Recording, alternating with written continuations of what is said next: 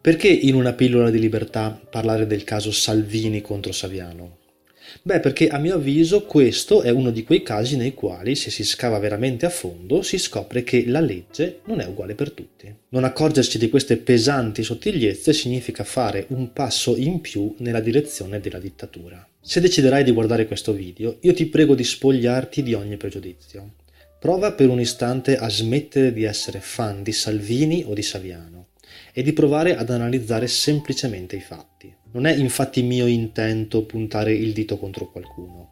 Semplicemente voglio sviscerare a fondo una questione per imparare qualcosa. Ricordati che i fan non sono obiettivi e che la vera intelligenza è quella di spogliarsi di ogni convinzione e osservare senza giudicare. Se lo fai non stai facendo un favore a me, a me non importa del giudizio che hai nei miei confronti, il giudizio è sempre un problema di chi lo formula.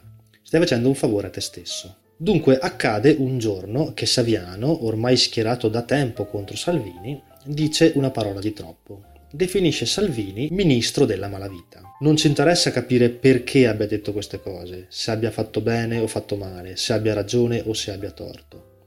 Ci interessa comprendere che nel momento in cui diffami una persona rischi di essere processato. Lo so, è difficile non dare giudizi, ma proviamoci.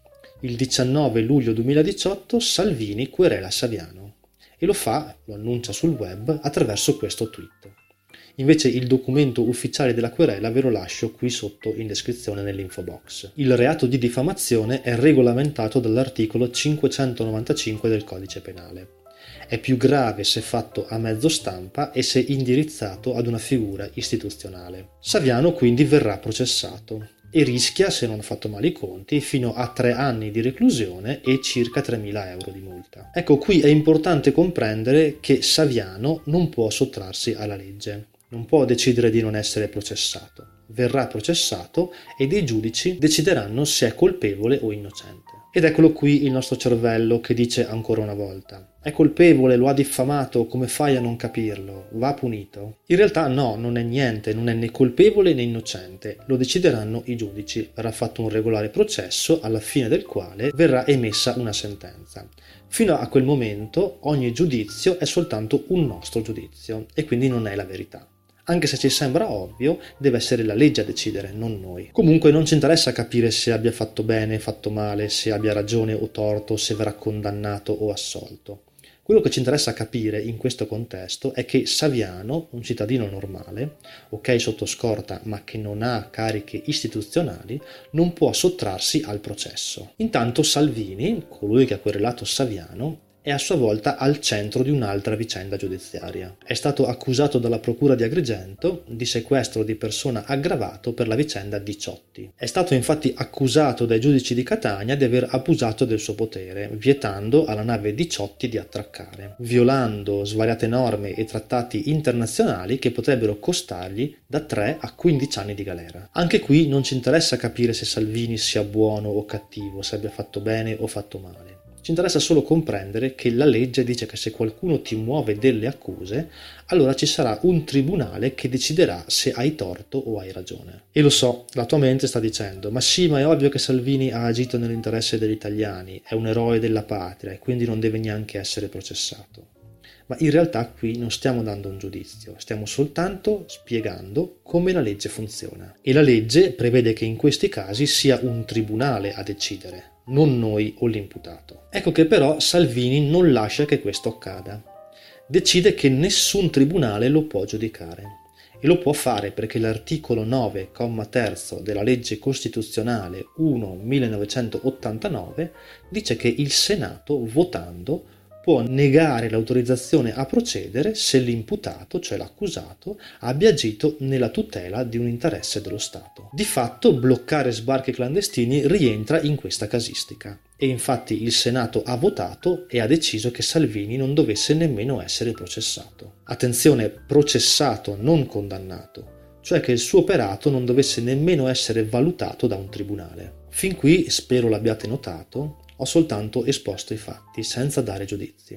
Spero che anche voi siate riusciti a fare altrettanto. Ok, ora arriviamo al dunque. Salvini era certo che il Senato lo avrebbe salvato. perché la maggioranza è composta da 171 senatori della Lega e del Movimento 5 Stelle e sarebbero bastati 160 voti per non mandarlo a processo. Vuoi che i tuoi stessi senatori che hanno interesse a non far cadere il governo o non avere guai non ti salvino? È come se chiedessero ai genitori di un delinquente di decidere loro se questo debba essere processato o meno. È chiaro che avrebbero tutto l'interesse a non farlo processare e quindi il loro giudizio, il loro voto, sarebbe di parte. Adesso, per un secondo, anche se non è vero, immaginiamo che Saviano abbia la stessa opportunità, ovvero che anche per il suo caso esista una legge che gli permetta, a fronte di un voto del Senato, di non essere giudicato. La domanda è, Saviano, o comunque un qualsiasi altro cittadino, riceverebbe lo stesso trattamento? Beh, probabilmente no, perché a votarlo non sarebbero i suoi senatori, ma dei senatori che non hanno interesse diretto nel salvarlo oppure nel mandarlo a processo. Cioè, quando chi ti giudica ha un interesse personale, ti giudicherà in maniera imparziale? Capirete che in questo caso un comune cittadino che si fosse appellato allo stesso diritto, alla stessa legge a cui si è appellato Salvini, forse non avrebbe ricevuto lo stesso trattamento, semplicemente perché non avrebbe trovato i suoi senatori a salvarlo. Questo, anche se sottile, è un classico esempio di come la legge non sia uguale per tutti. Avete visto? Non ho dato un giudizio all'operato di Saviano o di Salvini. Ho semplicemente mostrato che in casi come questi è possibile piegare la legge a proprio vantaggio. Se la legge fosse palesemente non uguale per tutti, le persone, i cittadini si ribellerebbero. Ma sono esattamente questi i casi subdoli nei quali le persone possono utilizzare la legge a loro piacimento senza che nessuno o quasi se ne accorga. Allora la domanda che tutti quanti ci dobbiamo porre è è giusto che in uno Stato dove per Costituzione la legge dovrebbe essere uguale per tutti, esistono delle piccole leggi dei cavilli attraverso i quali è possibile sottrarsi alla legge stessa e quindi, in questo caso ad esempio, decidere che siano i tuoi amici a giudicarti? Ognuno di noi, ne sono certo, ha già la sua verità in tasca su questa questione ma dobbiamo stare attenti che non sia una verità che parte già da una condanna. Se diciamo sia giusto perché Salvini ha fatto bene invece Saviano ha offeso e quindi deve essere punito, o viceversa, stiamo dicendo che ci possiamo arrogare il diritto di decidere noi cosa sia giusto e cosa sia sbagliato, e non un tribunale. Siamo veramente sicuri che vogliamo questo? No, perché se lo possiamo fare noi, chi lo dice che domani non lo potrà fare il malvivente che violenterà e poi ucciderà nostra figlia o nostra sorella? D'altronde dal suo punto di vista lui potrebbe dire che per la sua religione è assolutamente normale, oppure che la natura è altrettanto spietata e quindi lui si è comportato secondo le leggi naturali.